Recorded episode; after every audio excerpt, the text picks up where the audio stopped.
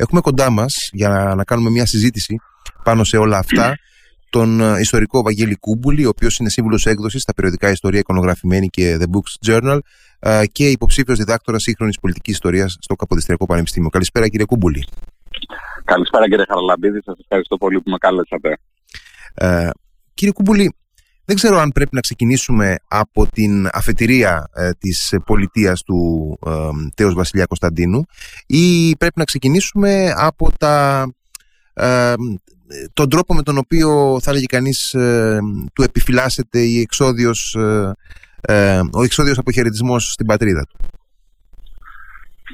Ναι, σίγουρα είναι αλληλένδετα αυτά τα δύο. Δηλαδή, ο εξόδιος αποχαιρετισμός που, που το επιφυλάσσε τελικά είναι απόλυτα συνδεδεμένος με την ε, πολιτική του δράση και με τον τρόπο που ε, βασίλεψε το λίγο διάστημα που παρέμεινε βασιλεία των ελληνων Οπότε νομίζω ότι και τα δύο πάνε Ε, σίγουρα ε, δεν υπήρξε, ε, θα έλεγα μάλλον ότι δεν υπήρξε καθόλου τυχερός ως βασιλιάς. Καταρχάς έγινε πολύ, πολύ νέος. Ε, ανέβηκε στο θρόνο, έτσι δεν είναι; Ε, ανεβαίνει στο θρόνο σε ηλικία 24 ετών. Δεν τα έχει κλείσει καν μάλιστα. Γιατί γίνεται αντιβασιλέα το Φεβρουάριο του 1964, ενώ ήδη η υγεία του Παύλου ε, έχει κλειστεί ακόμα περισσότερο. Ε, και ανεβαίνει στο θρόνο ένα μήνα μετά. Δηλαδή είναι ούτε 24 ετών ακόμη. Ε, και παραμένει μέχρι τα 27 του η δικτατορία. Ε, Μιλάμε για μια ηλικία που ε, οι περισσότεροι νέοι ασχολούνται ακόμα με το κλείσιμο των σπουδών τους και την ανέβρεση μιας εργασίας. Ναι, εκείνος βέβαια δεν έψαχνε για εργασία τότε. Ναι, οπωσδήποτε. Αλλά το βασικότερο ζήτημα ήταν νομίζω ότι δεν ασχολήθηκε ούτε με το κλείσιμο των σπουδών του.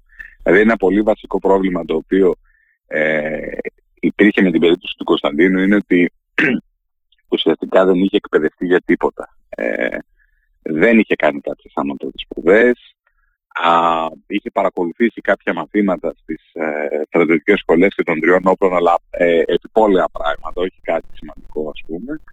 Και αρκετά πράγματα τα έχει διδαχθεί κατοίκων. Με συνέπεια να μην είναι με, καμέν, με κανένα τρόπο ε, έτοιμος για να αναλάβει το ρόλο που θα έπρεπε να έχει. Γιατί το βασικό ζήτημα δεν είναι τι έπρεπε ή τι δεν έπρεπε να κάνει ο Κωνσταντίνος, ήταν ποιος ήταν ο ρόλος της, ε, της βασιλείας του θρόνου ε, στην Ελλάδα εκείνη την εποχή, στο, στη μεταπολεμική Ελλάδα, μετά το, μετά το Δεύτερο Παγκόσμιο Πόλεμο. Ναι, να πούμε εδώ, για όσους ίσως δεν έχουν μια ε, άμεση αντίληψη, ότι την εποχή που ήρθε στην, ε, που ανέβηκε στο θρόνο, ε, το 1964, ο, ο Κωνσταντίνος, ο, το παλάτι στην Ελλάδα δεν ήταν κάτι περίπου διακοσμητικό, όπως το έχουμε συνηθίσει, ακόμα και στη Βρετανία σήμερα, έτσι. Όχι βέβαια. Όχι. Ήταν βασικός πολιτικός παράγοντας. Εννοείται και με δικαίωμα. Καλός ή κακός, αυτό είναι άλλο θέμα, αλλά ε, αντικειμενικά ήταν. Ε, ακόμα και οι αναφορές που υπάρχουν ε, μέσα στο Σύνταγμα του 52, το οποίο επίσης μια προβληματική περίπτωση γιατί αποτελεί έναν αχρονισμό, είναι ένα σύνταγμα που επεξεργάστηκαν οι πολιτικές δυνάμεις στην περίοδο του εμφυλίου και τελικά ψηφίστηκε μετά το τέλος του με ό,τι μπορεί να συνεπάγεται αυτό ε, όριζε ξεκάθαρα αυτό το οποίο έλεγε με ε, χιούμορ και κινησμό ο Πιπινέλης ότι ο βασιλεύς έχει δικαίωμα να μην διορίσει πρωθυπουργών ακόμη και των κυπουρών του. mm Ε, ο βασιλιάς μπορούσε όντως να διορίσει πρωθυπουργό οποιονδήποτε ήθελε, πράγμα το οποίο το έκανε. Το έκανε κιόλας ο Παύλος, ναι. Ο Παύλος το έκανε ε, σε όχι μία περίπτωση μόνο, δεν είναι μόνο η περίπτωση του Καραμαλή, είναι και η περίπτωση του Γεωργίου Παπανδρέου μετά τις εκλογές του, τις πρώτες εκλογές που του δίνει ουσιαστικά την, ε, το δικαίωμα να σημαντήσει η κυβέρνηση μειοψηφίας μέχρι να αποχωρήσει στις επόμενες που κερδίζει τελικά το κέντρο το 64. Ε, οπότε ε, υπήρχε αυτό, απλά έπρεπε η κυβέρνηση πληρώντας περισσότερο εθνικά και όχι συνταγματικά την ε, αρχή της δεδηλωμένης να έχει και την εμπιστοσύνη της Βουλής. Δηλαδή οποιοδήποτε μπορούσε ο Βασιλιάς να του δώσει εντολή ανάθεσης κυβέρνησης στον κυπουρό του κυριολεκτικά, εάν το ψήφιζε η Βουλή και του έδινε ψήφο εμπιστοσύνη, θα κυβερνούσε. Να κυβέρνηση. Mm-hmm. Έτσι, πολύ απλά τα πραγματα Και αυτό συνέβη και στα Ιουλιανά. Το ότι βεβαίως αυτό, όσο και αν τυπικά με τις, ε, με αυτά που προέβλεπε το Σύνταγμα του 1952 μπορούσε να συμβαίνει, αντιλαμβάνεται κανείς ότι δεν μπορούσε να σταθεί ούτε ηθικά, ούτε πολιτικά, ούτε βέβαια σε ένα πλαίσιο δημοκρατίας. Έτσι, ήταν αστείο αυτό το πράγμα. Οπότε... Από την άλλη ο κωνσταντινος ε, το βασικό του νομίζω πρόβλημα ήταν ότι έχοντας ζήσει σε αυτό το περιβάλλον ε, με τον Παύλο να μπορεί να κάνει ε, εξαιρετικές κινήσεις ισορροπίας στο να ανεβάζει τους πρωθυπουργούς που ήθελε και να τους ανατρέπει όταν δεν τους ήθελε ε, πράγμα το οποίο το επιχείρησε την πρώτη φορά το 58 με τον Καραμαλή και στη συνέχεια φτάσαμε στη ρήξη με του 63 ε, και το γενικότερα ας πούμε, μπορούσε να λειτουργήσει μέσα σε αυτό το σύστημα, νόμιζε ότι μπορούσε το ίδιο πράγμα να κάνει και αυτός. Νόμιζε δηλαδή ότι όπως ο Παύλος αντιμετώπισε τον Καραμαλή, θα μπορούσε και εκείνος να αντιμετωπίσει τον Γιώργο Αλλά δεν ήταν έτσι. Ο Γιώργος ναι, Παπανδρέου δεν ήταν διατεθειμένος να τον διευκολυνει με παρέτηση όπως έκανε ο Καραμαλής το 1963. Και ο ίδιος φυσικά δεν είχε ούτε κατά διάνοια τις ικανότητες και την, ε, την ευελιξία του Παύλου για να μπορέσει να καλλιεργήσει όλο αυτό το πράγμα. Να πούμε εδώ ότι ακριβώς η, η ανάρρηση του Κωνσταντίνου στον θρόνο ε, το 1964 ε, συνδέεται χρονικά ε, με την άνοδο στην εξουσία του κέντρου της δημοκρατικής παράταξης εντός ή εκτός οπότε ε, πραγματικά θα, λέ, θα λέγαμε ότι ε, συμπίπτουν οι συνθήκες για την τέλεια καταιγίδα για αυτό που ο Γιώργος Παπανδρέου θα έλεγε λίγο αργότερα ότι ε, η διαφωνία μεταξύ του βασιλέως και της συντηρητικής παράταξης είναι μια, ένα οικογενειακό καυγαδάκι αλλά η διαφωνία του βασιλέως με την δημοκρατική παράταξη είναι φίλος παραγμός. Ναι. Κάπως έτσι το είχε θέσει νομίζω. Εντάξει, ήταν πάντα ευεπίφορος στις λεκτικές ναι. υπερβολές ο Γιώργος Πανδρέου. Του άρεσε. Ε, εννοείται, γιατί ίσα ίσα νομίζω ότι ακριβώς και λίγο πρώτης ανάρρησης του, της Ένωσης Κέντρου στην εξουσία, ο πολιτικός ο οποίος είχε τις καλύτερες σχέσεις με το παλάτι δεν ανήκει στο χώρο της συντηρητικής παράταξης, ε, ανήκε στο, στο δικό του πολιτικό χώρο και δεν ήταν άλλος από τον Σοφοκλή Βενιζέλο. Mm-hmm. Ε, κανένας πολιτικός δεν είχε την άνεση των σχέσεων με το παλάτι εκείνη την περίοδο ε, από αυτό που είχε ο Βενιζέλος. Ίσως μόνο ο Πιπινέλης. Για τον οποίο ε, παρεμπιπτόντως και συγγνώμη που διακόπτω θα πω μόνο αυτό, λέ, λένε, ναι, ναι. λένε ότι αν δεν είχε ε, πεθάνει πρόωρα ο Σοφοκλής Βενιζέλος, ε, ενδεχομένως να μην είχε εξελιχθεί η κατάσταση ε, έτσι το 1965 στα Ιουλιανά. Ε, δηλαδή δεν θα είχαμε φτάσει είναι... στην κρίση αυτή θα πω το εξής. Αλλά αυτό είναι ένα, ένα what if. Η, η, η, κακή τύχη της μοναρχίας, γιατί ούτως ή άλλως, εντάξει, το θέμα έχει κλείσει προφανώς εδώ και 49 χρόνια, αλλά μοιραία ξανακάνουμε πάλι ένα, α, ένα sum up ε, της ιστορίας της μοναρχίας στην Ελλάδα. Η ιστορία της θα έλεγε κανείς ότι είναι η, η ατυχία της από τέσσερις θανάτους. Hm.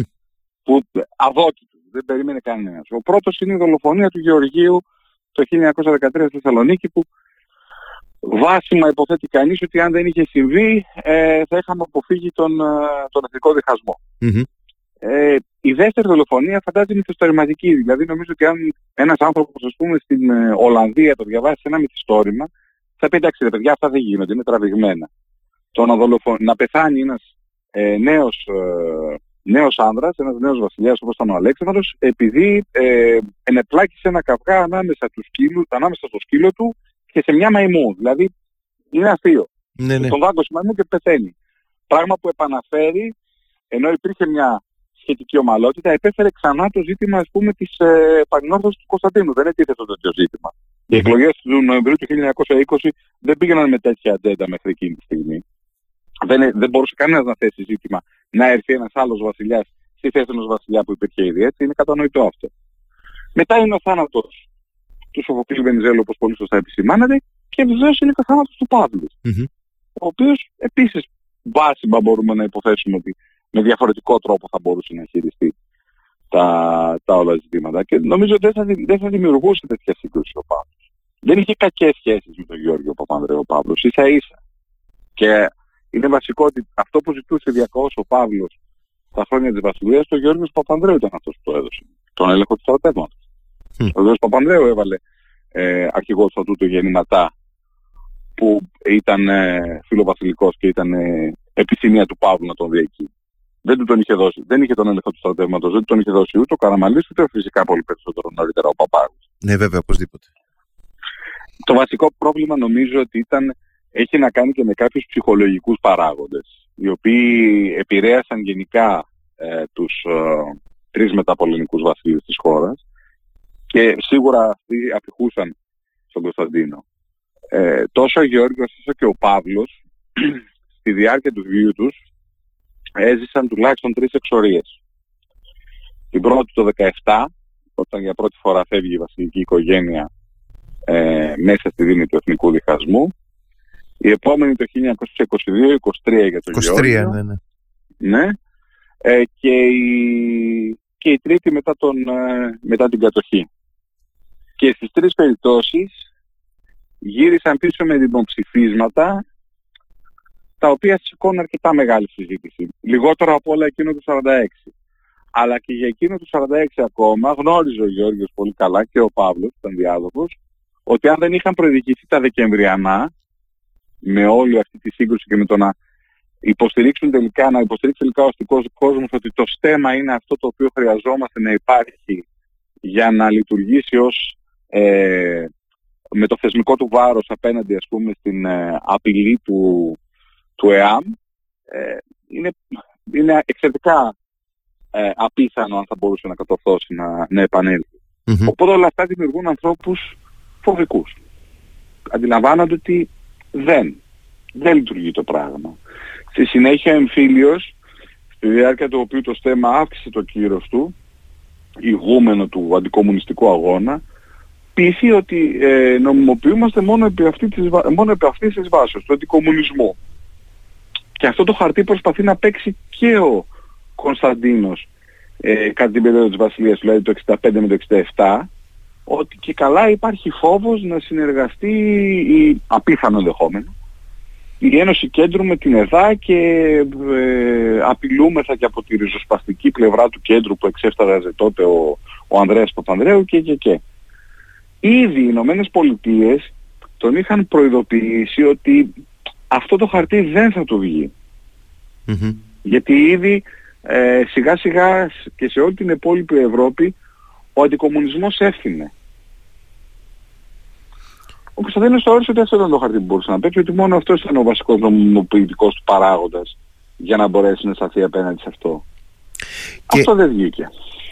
Φτάνοντας έτσι ε, στην κρίση του Ιουλίου του 1965, ε, αναρωτιέμαι, ε, την κρίση αυτή την έχει χρεωθεί ιστορικά μέχρι στιγμής τουλάχιστον στις, στο συντριπτικό μέρος του βάρους της ο, ε, ο Κωνσταντίνος. Ναι. Ε, σε ένα βαθμό ίσως δίκαια αλλά δεν ξέρω αν είναι απόλυτα δίκαια αυτή η, η μέχρι στιγμής κρίση. Και αναρωτιέμαι αν ε, ξέρουμε τα πάντα για την εκόλαψη και την εκδήλωση αυτής της κρίσης ή ακόμα έχουμε σκοτεινά σημεία. Σίγουρα έχουμε σκοτεινά σημεία. Σίγουρα έχουμε, σκο... Ε, σίγουρα έχουμε σκοτεινά σημεία και για αυτό το ζήτημα. Ε, Καταρχήν θεωρώ ότι έχει μικρότερο μέρος ευθύνης για αυτή την κρίση από αυτό που το αναλογιζεται Από αυτό που του, που το αναλογούν συνήθως. Ε, είναι χαρακτηριστικό να πούμε το εξής. Το 1964 όταν ανεβαίνει στο θρόνο ο Κωνσταντίνος, ο Γιώργος Παπανδρέου είναι 77 ετών, ο Παναγιώτης Κανελόπουλος είναι 62 ετών, ο Κωνσταντίνος Μητάκης είναι 46 ετών και ο Ανδρέας Παπανδρέου 45 ετών αντίστοιχα. Ο Κωνσταντίνος είναι 24. Όλοι τους είναι πολύπυροι, μπαρουτοκαπνισμένοι, κάποιοι πολύ περισσότερο από τους άλλους κλπ. κλπ. Ε, δεν μπορεί ας πούμε, να μην μπορούσαν να διαχειριστούν όλοι αυτοί εκείνη την κατάσταση. Έχουν και εκείνη τα δικά τους σημαντικά λάθη. Θα πω όμως ότι επειδή δυστυχώς, επειδή καλός ή κακός μάλλον, όχι δυστυχώς, ε, η, η συνέχεια, η πολιτική συνέχεια της Ελλάδος στη μεταπολίτευση στηρίχθηκε και σε αυτούς τους πολιτικούς ή στους γόνους τους, ε, ήταν το πιο βολικό από όλα να πούμε εντάξει, για όλα αυτά ο Κωνσταντίνος στο συγκεκριμένο ζήτημα. Σίγουρα φταίει. Επιχείρησε να κάνει κάτι το οποίο δεν μπορούσε να το κάνει. Έτσι. Δεν ήταν σε θέση να συγκρουστεί με τον Γιώργο Παπανδρέου. Ε, και σίγουρα υπήρξε και όμοιρος ενός περιβάλλοντος το οποίο του, του εισηγεί το πράγματα τα οποία δεν ήταν δυνατόν να γίνουν δεκτά. Δεν ήταν δυνατόν να περασουν Από την άλλη και ο Γιώργος Παπανδρέου βέβαια για τους δικούς του λόγους ήταν εγκλωβισμένος να προχωρήσει στη σύγκρουση. Έτσι. Δηλαδή το 1965 το, η Ένωση Κέντρου δείχνει ήδη σημάδια ε, διάλυσης θα έλεγε κανείς. Έτσι. Υπάρχουν οι φυγόκεντρες τάσεις ε, αναπτύσσονται σε πολύ μεγάλο βαθμό. Ούτως ή άλλως ήταν ένα κόμμα, ήταν ένα κόμμα το οποίο δεν είχε πρόεδρο επίσημα, δεν είχε αρχηγό. Έτσι. Είχε μια υποτίθεται μια εξαμελή διοικούσα από την ίδρυσή του και μετά. Ο, και ο καθένας είχε τις δικές του προτεραιότητες από τους έξι, ας το πούμε έτσι, ισότιμους ε, επικεφαλής, τέλος πάντων βαρώνους, όπως θέλει ο καθένας να σου πει. Ε, οπότε μέσα σε αυτή την κατάσταση ε, σίγουρα είχαν, είχε όλο το πολιτικό σύστημα ευθύνης. Δεν, δεν, υπάρχει, δεν υπάρχει αμφιβολία γι' αυτό. Είχε όλο το πολιτικό σύστημα ευθύνης και προφανώς και ο Κωνσταντίνος. Έχω την αίσθηση ότι υπάρχουν και παράγοντες ε, ανάμεσα στα περιβάλλοντα ε, της ηγετικής ομάδας της Ένωσης Κέντρου και του Παλατιού που επίσης δεν έχει διευκρινιστεί ο ρόλος τους ακόμα. Δεν ξέρω αν θα διευκρινιστεί ποτέ. Έτσι, και μιλάω εννοώ φυσικά για τον πανίσχυρο τότε αλλά σχεδόν αφανή ε, ιστορικά πάνω κόκα τον, Ήμουν σίγουρος ότι θα τον εκδότη της εφημερίδας Ελευθερία. ε, ε, και εννοώ φυσικά τον, τον συντάκτη των επιστολών του Κωνσταντίνου προς τον Γιώργο Παπανδρέου τον Χοϊδά ο οποίος κατά κάποιο τρόπο ενδεχομένως ναι. να συνδεόταν και με τον Κόκα. Θέλω να πω ότι υπάρχουν άνθρωποι που ιστορικά σε έναν βαθμό έχουν μείνει αχαρτογράφητες οι ενέργειες και οι προτεραιότητές τους. Είχα πριν από λίγες μέρες μία συζήτηση με έναν συνάδελφο τον κύριο ο οποίος ε, είχε γράψει και το, ένα εξαιρετικό βιβλίο σε σχέση με τον ανένδοτο, το οποίο ήταν ε, ε, ένα τμήμα της διδακτορικής του διατριβής. Ε, και συζητούσαμε πάνω στο θέμα του Κόκα και αυτό που μου έλεγε γιατί είχε κάνει τώρα και την πρόσφατη μελέτη του ενός βιβλίου για τον Καρτάλη και ασχολήθηκε πάρα πολύ. Τη βιογραφία του Γεωργιού Καρτάλη ναι, από, το, από το Ίδρυμα ναι, της Βουλής. Ναι. Από το Ίδρυμα της Βουλής, ναι. Ε, μια πάρα πολύ καλή δουλειά. Ε, και μου έλεγε ότι είμαστε άτυχοι γιατί δυστυχώς δεν υπάρχει τίποτα σε αυτό που θα λέγαμε αρχείο κόκα. Δηλαδή δεν υφίσταται κάτι, δεν υπάρχει κάτι. Οπότε σίγουρα κάποια πράγματα θα μας μείνουν και έτσι σε μεγάλο βαθμό.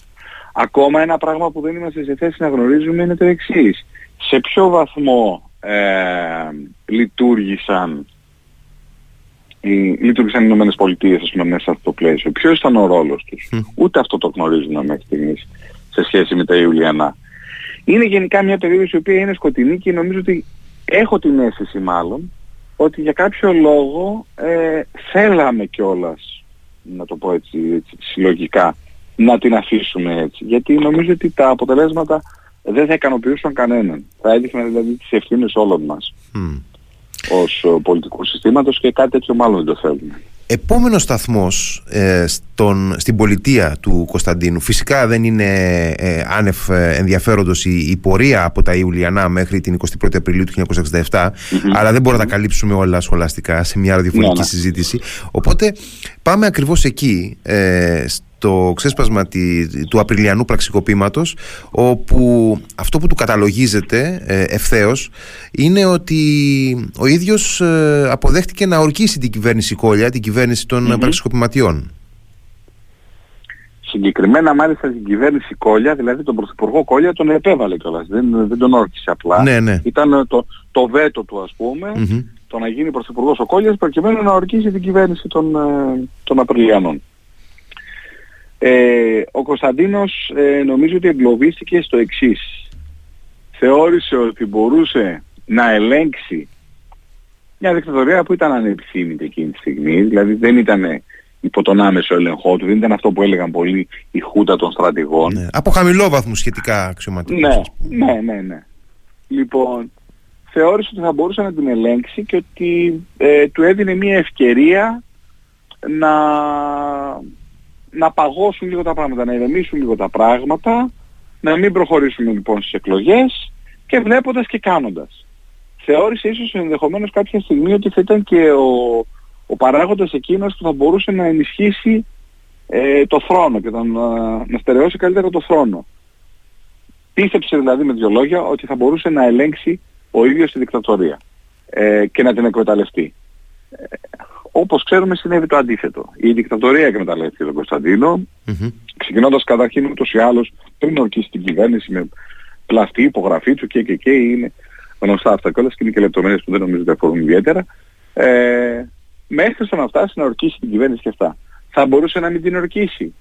Η δική μου εκτίμηση είναι ότι θα μπορούσε να μην την ορκίσει. Δεν φαντάζομαι προφανώς ότι θα τον σκότωναν ή θα τον εκτελουσαν Σε κάθε περίπτωση όμως και πάλι θα τον περιόριζαν. Έτσι. Δεν νομίζω δηλαδή ότι θα, ε, θα δίσταζαν οι Απριλιανοί και θα έλεγαν «Α, εντάξει, αφού δεν μας ορκίζει πάμε σπίτια μας, γυρνάμε πίσω στους στρατώνες μας». Δεν, δεν έχω αυτή την αίσθηση. Θεωρώ ότι απλά θα τον περιόριζαν. Ούτως ή άλλως ή θα έκαναν αυτό που έκαναν τελικά αργότερα. Θα καταργούσαν την μοναρχία. Μετά το 1973, όπως έκαναν μετά το κίνημα του ναυτικού.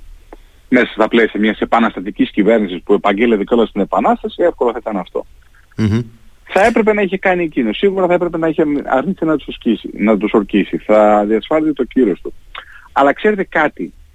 Ε, είναι το λάθος που του χρεώνει περισσότεροι αν και η δική μου εκτίμηση είναι ότι δεν είναι το σημαντικότερο λάθος του Κωνσταντίνου σε σχέση με τη δικτατορία. Ούτε και το αποτυχημένο αντικείμενο του 1967. Στις 13 Δεκεμβρίου του 1967. Ακριβώς. Το βασικό λάθος του Κωνσταντίνου σε σχέση με τη δικτατορία είναι ότι ωραία, έγιναν όλα αυτά. Αναγκάστηκες, ας σκεφτούμε ότι εξαναγκάστηκες να ορκίσεις μια δικτατορική κυβέρνηση. Έκανες και μια προσπάθεια ενός κινήματος να πω ότι και για το κίνημα ακόμα και για την αποτυχία του δεν ευθύνει το ίδιο. Υπήρχαν άνθρωποι οι οποίοι ήταν πολύ έμπειροι έτσι, όχι από κινήματα, αλλά εν πάση περιπτώσει από στρατιωτική δράση, στο περιβάλλον του, αυτοί οι οποίοι προχώρησαν και στο κίνημα, οι οποίοι θα έπρεπε να τον είχαν συμβουλεύσει καλύτερα. Δηλαδή το, ε, τι ώρα να ξεκινήσουμε, ε, κατά τις 10-11 η ώρα το πρωί, ελάτε σιγά σιγά από το τατόι και βλέπουμε, ναι, ναι. δεν είναι σοβαρό πράγμα. Ε, ναι, και μιλάμε τώρα για, μιλάμε για σωματάρχες οι οποίοι συνελήφθησαν ας πούμε στο γραφείο τους και λοιπά τώρα, εντάξει. Ε, ναι, ναι, εντάξει, δηλαδή αστεία πράγματα. Οπερετικά πράγματα ήταν αυτά, ναι. Ε, την ίδια στιγμή ας πούμε που ο, στην, ε, στη Θεσσαλονίκη ο Πατήλης ε, έφυγε από το νοσοκομείο με κολλικό νεφρού ας πούμε για να πάει να προλάβει τους βασιλικούς και να κρατήσει τελικά τον έλεγχο της πόλης.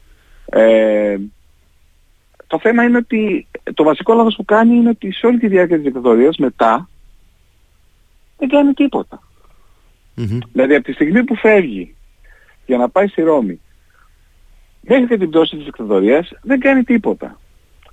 Ε, δίνει επιφυλακτικά την όποια έγκρισή του για το κίνημα του 1973, με το που αποτυγχάνει φυσικά ε, λέει ότι δεν έχει καμία σχέση, αναμενόμενο ήταν, δεν είχε σημασία, δεν κάνει τίποτα. Γιατί έχει μπει στη διαδικασία, αυτό το έχει επισημάνει πάρα πολύ ωραία η Κωνσταντίνε Μπότσφη στο, σε κείμενό της για το, στο συλλογικό τόμο που είχε εκδοθεί από το Ίδρυμα της Βουλής που ήταν πρακτικά ενός συνεδρίου δηλαδή για τη δικτατορία των συνταγματαρχών και την αποκατάσταση της, ε, της δημοκρατίας, ε, ήταν φοβικός πάλι απέναντι στη λύση Καραμαλή. Δηλαδή, όταν του προέτειναν αυτό το πράγμα, όταν γινόταν αυτές οι συζητήσεις, εκείνος ήταν επιφυλακτικός γιατί θεωρούσε ότι ο Καραμαλής ερχόμενος ήταν ένας ισχυρός ε, πολιτικός αντίπαλος για το ίδιο και τελικά θα κατέλει τη μοναρχία. Αυτό είναι πολύ βασικό. Σε όλη την περίοδο της θεωρίας δεν κάνει τίποτα. Έχουμε τις δηλώσεις του Καραμαλή, δεν τις σχολιάζει. Κάποιοι λένε από το φόβο της απώλειας της βασιλικής χορηγίας. Δεν νομίζω ότι ήταν αυτός ο βασικός λόγος. Πιστεύω ότι ήταν γενικά ένας άνθρωπος φοβικός. Το βασικό του χαρακτηριστικό, αν θα μου έλεγε κανείς τι ήταν, θα έλεγα ότι ήταν άτολμος. Ένας άνθρωπος που δεν μπορούσε να πάρει αποφάσεις. Ναι, ναι, ναι, ναι, ναι. ναι. Ήταν ένας άνθρωπος άτολμος. Δεν, ε, δίσταζε, δεν λιάζει πάρα πολύ στο να κάνει οτιδήποτε. Οπότε ήταν μοιραίο αυτό. Δηλαδή, από το, ειδικά κιόλας μετά την, ε, μετά την άνοδο των Ιωαννιδικών, το πραξικόπημα του, του Ιωαννίδη, ε, ήδη δηλαδή οι στρατιωτικοί γελούσαν με, το, με, τη, με τη Βασιλεία και με το ενδεχόμενο επαναφοράς και αυτά. Δηλαδή είχε χάσει τελείως το όποιο λαϊκό έρισμα θα μπορούσε να έχει. Mm-hmm. Πράγμα που φάνηκε και στις, ε, στις μετέπειτα εκλογές. Δεν έχει, το δημοψήφισμα που κάνει η Χούντα ας πούμε, ε, δεν έχει κάνει τρομακτική διαφορά. Δηλαδή 9 μονάδες παραπάνω έχει βάλει ας πούμε η Χούντα στην Αβασίλευτη από ότι είχε το άψογο δημοψήφισμα του Δεκεμβρίου του 1974. Αυτό ακριβώς που είπατε ότι είναι ένας άνθρωπος άτολμος και ε, δεν μπορούσε να, να πάρει ε, αποφάσεις ε, νομίζω ότι επιβεβαιώθηκε ακριβώς και την επαύριο της πτώσης της ε, Χούντας όταν ε, ο ίδιος κάθεται ε, ακίνητος και περιμένει ε, από τον Κωνσταντίνο Καραμαλή, ο οποίος έχει έρθει στην Ελλάδα, να τον ενημερώσει για να, για να επιστρέψει και αυτός. Ναι, αναφέρεται Κάτι το οποίο το έχει πει πάρα, πολύ, πάρα πολλές φορές, το είχε πει στις ε, συνεντεύξεις του, ας πούμε, με εμφόμενο στον Καραμαλή ότι τον ενέπαιξε τέλος πάντων. Ήταν στη, σε εκείνη την ε, μνημειώδη συνέντευξη, ήταν νομίζω 93, ε, όταν, είχε και όλο το, όταν υπήρχε το θέμα με, τα, με τη βασιλική περιουσία και αυτά με την κυβέρνηση mm-hmm. τότε, Ε, νομίζω ότι εκπομπή του Πάνου Παναγιωτόπουλου τότε δεν θυμάμαι. Ναι, θυμάμαι καλά, ναι, ναι, ναι. Που είχε πει το περίφημο ότι περίμενε. Δηλαδή εντάξει, το γεγονός ότι είχε προκαλέσει ας πούμε, σχολιασμό, δηλαδή ε, ήταν άφηση για τους βιολογράφους την επόμενη μέρα αυτό το πράγμα. Με την ιδέα ότι περίμενα το τηλέφωνο, πάω εγώ και θα έρθω. Θα σου πω. Ναι, ναι, ναι. ναι. Ε, καταρχήν υπάρχει κάτι άλλο βασικό. Ο Γιώργος ο δεύτερος σε δύο δημοψηφίσματα τουλάχιστον που είχε, στα δύο δημοψηφίσματα που έγιναν για την παλινόρθωσή του, το 35 και το 46, δεν έχει έρθει κατά την περίοδο της διεξαγωγής του. Και αυτό έχει και μία λογική.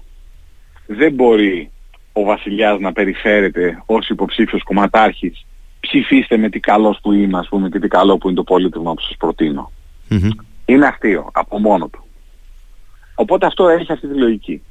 Δεν ξέρω κατά πόσο λειτουργήσε μια τέτοιου είδους ιστορική μνήμη στην περίπτωση του Κωνσταντίνου και γι' αυτό έκανε αυτή την επιλογή. Ε, σίγουρα το γεγονός ότι έμεινε άπραγος γιατί και σε οποιοδήποτε άλλο επίπεδο δεν προσπάθησε να κινητοποιηθεί, να δραστηριοποιηθεί γιατί θα μπορούσε να μην έρθει αλλά θα μπορούσε να κάνει κάτι άλλο αλλά και αυτό εντάσσεται στο ότι και σε όλη την περίοδο της 7 ετίας όπως είπα προηγουμένως άπραγος έμεινε. Δεν έκανε κάτι οπότε έχουν γραφτεί και έχουν υποθεί πάρα πολλά για το ρόλο που διαδραμάτιζε στο υπόβαθρο του Κωνσταντίνου η μητέρα του Βασίλισσα Αφριδερίκη. Ε, δεν ξέρω αν υπάρχει έχω την εντύπωση ότι δεν έχει ε, τεκμηριωθεί και σκιαγραφηθεί ο ρόλος της ε, ιστορικά. Έχει παραμείνει σε ένα παραιστορικό ε, και σε ένα επίπεδο αναμνήσεων και παραφιλολογίας και παραπολιτικών όλο αυτό έτσι δεν είναι; Αυτό ακριβώς πιστεύω κύριε Χαρδαμπέτη καταρχήν ε, τουλάχιστον όπως έχω δει εγώ από τη δική μου έρευνα ε, ο Παύλος ε, δεν ήταν καθόλου ο αφελής ή ο ναΐφ εκείνος βασιλιάς που αγόταν και φερόταν από τα γούστα ή τα καπρίτσια της Φιδερικής ήταν ένας αρκετά ευφυής άνθρωπος, αρκετά ικανός ε, τουλάχιστον με βάση αυτό που ήθελε ο ίδιος και αυτό που θεωρούσε ο ίδιος ότι έπρεπε να κάνει για το καλό του θρόνου και της δυναστείας προσωπική μου εκτίμηση είναι ότι το κριτήριό του ήταν εισφαλμένο και εξηγήσαμε παραπάνω γιατί και στο πού βασιζόταν. Στη μόνιμη και διαρκεία μηχανία ε, του, των εστεμένων στην Ελλάδα τουλάχιστον από την, ε, με βάση τα βιώματα και όλα στη Μοσοπολέμου και μετά. Αλλά δεν νομίζω ότι η, η επιρροή της Φρειδερίκης ήταν τόσο καταλυτική όσο υποστηρίζουν οι περισσότεροι. Και σίγουρα όταν προσπαθούμε αυτό το πράγμα όλο να το δούμε με στοιχεία, να το δούμε δηλαδή κάπως καταγεγραμμένο και αυτά, δεν το βρίσκουμε. Οπότε... Ναι, ναι, ναι, λίγο... σαφώς. Δηλαδή καλό είναι που το λέμε, εντάξει, ναι, OK, okay, καταλαβαίνω. Ε, υπάρχει εδώ μεταξύ κάτι άλλο πολύ βασικό, έτσι.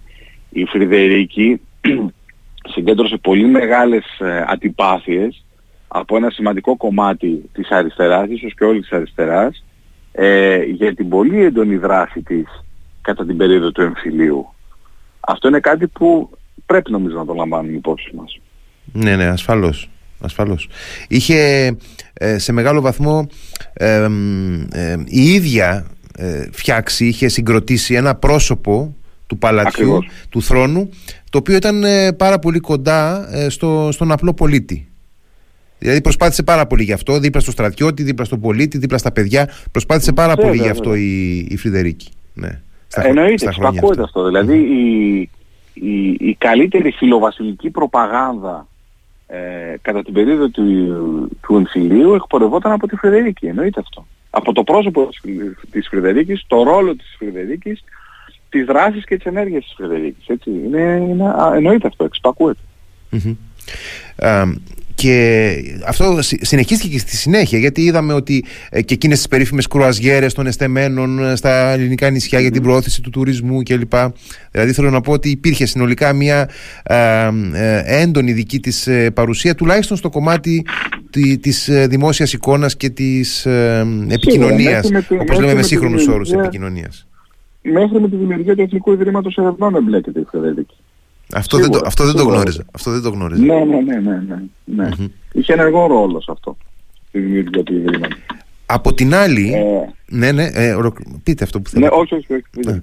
Ε, από την άλλη, ήθελα να πω ότι ακόμα και οι πιο σκληροί επικριτές του, του Κωνσταντίνου ε, σε κάποιο βαθμό του αναγνωρίζουν ότι τουλάχιστον μετά τη δεκαετία του 70 υπήρξε θεσμικά, ε, θα έλεγε κανείς, ε, ακέραιος και δεν, ε, δεν έθιξε την, την, ε, την υπόσταση του, του δημοψηφίσματος του 1974 δεν, ε, δεν έδειξε ότι αμφισβητεί την κρίση του λαού και ότι επιδιώκει με τον ένα ή τον άλλο τρόπο την, την, μια παρέμβαση τέλος πάντων στα, στα πολιτιακά. Ε, κάνοντας ένα λογοπαίγνιο σε σχέση με γεγονότα της ε, πρόσφατης ιστορίας μας θα πω ότι τουλάχιστον δεν επεδίωξε να κάνει το όχι ναι. δεν είναι σαφές. Ε, από την άλλη πλευρά ε, όντως αυτό είναι γεγονός όχι ότι δεν ήθελε να διατηρεί μια επιρροή και όχι ας πούμε ότι το, το πήρε και αμέσως απόφαση ή ότι δεν ήθελε ναι, τουλάχιστον μέχρι το 1977 να έχει ένα ρόλο έτσι, και η δημιουργία της εθνικής παράταξης εντάσσεται σε αυτή τη λογική και και και. Αλλά από τη δεκαετία του 80 κυρίως και μετά νομίζω ότι αυτό που εκφράζει είναι περισσότερο τα συναισθήματα ενός χολωμένου ανθρώπου ότι αχ και εγώ είμαι παραπονεμένος γιατί δεν με παίζετε, γιατί δεν με κάνετε παρέα ε, παρά τη διάθεση ενός ε, μονάρχη να παλινορθωθεί.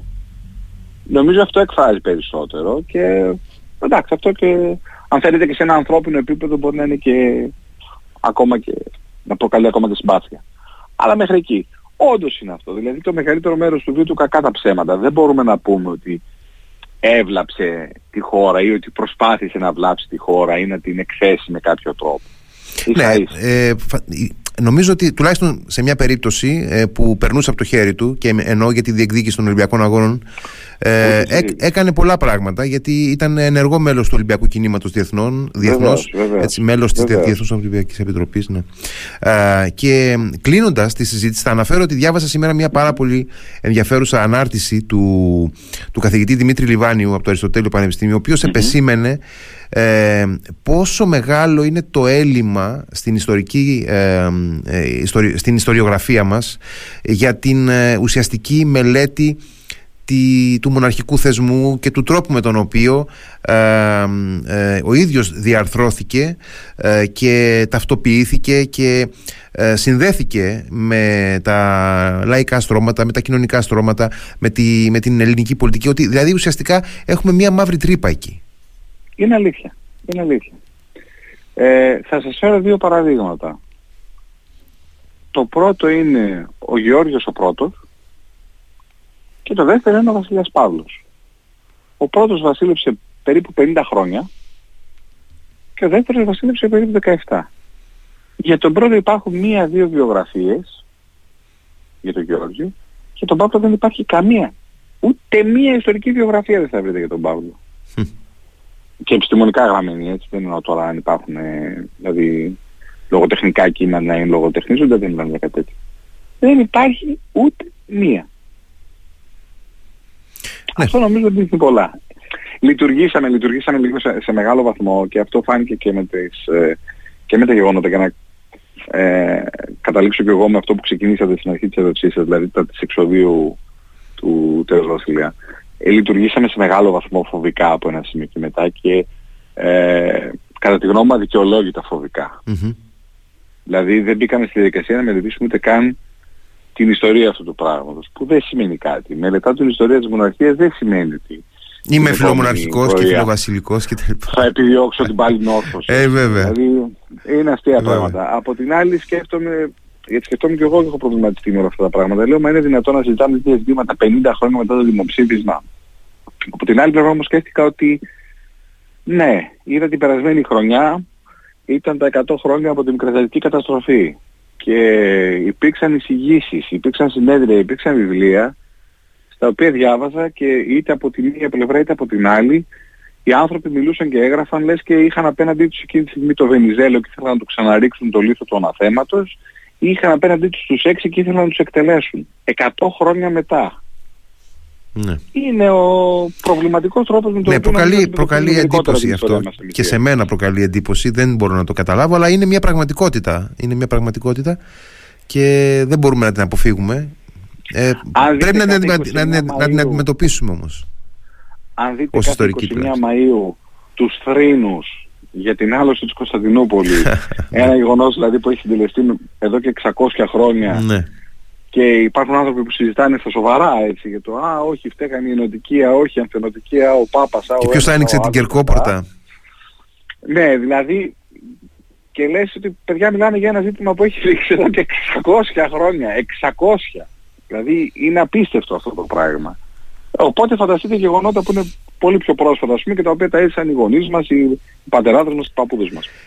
Κλείνοντας, ωστόσο, εγώ να πω ότι θεωρώ ότι η ελληνική δημοκρατία ε, και η σύγχρονη Ελλάδα δεν έχουν τίποτε να φοβούνται από οποιοδήποτε είδους ε, ε, αναβιώσεις της ε, Βασιλείας ε, και ότι το βέλτιστο κατά την άποψή μου είναι να ενσωματωθεί αυτό το κομμάτι της ελληνικής ιστορίας, της σύγχρονης ιστορίας μας να ενσωματωθεί λειτουργικά μέσα στην ε, ιστορική μας μνήμη ως αυτό που είναι ένα κομμάτι της ιστορίας μας με τα ε, όποια θετικά του, με τα ε, όποια πολλά ενδεχομένως αρνητικά του αλλά οπωσδήποτε δεν είναι δυνατόν να κάνουμε ότι είναι ο συγγενής που δεν ξέρουμε και τον βλέπουμε στο δρόμο και αλλάζουμε πεζοδρόμιο και ε, κάνουμε ότι τον ξεχνάμε. Δεν γίνεται αυτό. Ε, είναι λιγάκι μάλλον με τη λογική συμπλεγματικό. του, του της πρώην συζύγου. Ναι. Έτσι που δεν θέλουμε αυτό, αν την έχεις καλέσει, αν θα είναι και εκείνη να μην είμαι εγώ, κά, κάπως έτσι. Εμένα αυτό μου θυμίζει όλο αυτό το πράγμα σε σχέση με τον τρόπο που αντιμετωπίζουμε την μοναρχία. Σίγουρα η ελληνική δημοκρατία δεν κινδυνεύει από αναβιώσεις. Δηλαδή, δεν νομίζω, δεν νομίζω καν ότι υπάρχουν πια στην Ελλάδα βασιλόφρονες, ας πούμε, κάτω των 90 ετών πιθανότατα. ε, και από την άλλη πλευρά αυτό που πρέπει να πούμε και να παραδεχτούμε γιατί δυστυχώς αυτό είναι που μας θλίβει και θλίβει τη δική μας γενιά γιατί έχει ευθύνη και η δική μας γενιά γι' αυτό. Ζήσαμε ό,τι χειρότερο για τη δημοκρατία μας πριν μερικά χρόνια. Ζήσαμε ε, νεοναζί μέσα στην Ελληνική Βουλή. Ναι. Δεν μας ενόχλησε αυτό, δεν μας τρόμαξε αυτό, δεν μας φόβησε αυτό, αλλά ανησυχούμε σήμερα από το πώς θα βρεθούν ε, και αν θα βρεθούν 30, 40, 50 γραφικοί ε, με κορνίζες του Κωνσταντίνου και να φωνάζουν γεια γεια και κότσο βασιλιά. Δεν ξέρω. Κύριε Κούμπουλη, ευχαριστώ πάρα πολύ για τη συζήτηση που είχαμε. Εγώ ευχαριστώ, ήταν πάρα πολύ ευχάριστη η συζήτηση μαζί σας κύριε Χαραλαμπίδη, όπως κάθε φορά. Να είστε καλά, καλό βράδυ. Να είστε καλά, καλό βράδυ για εσάς.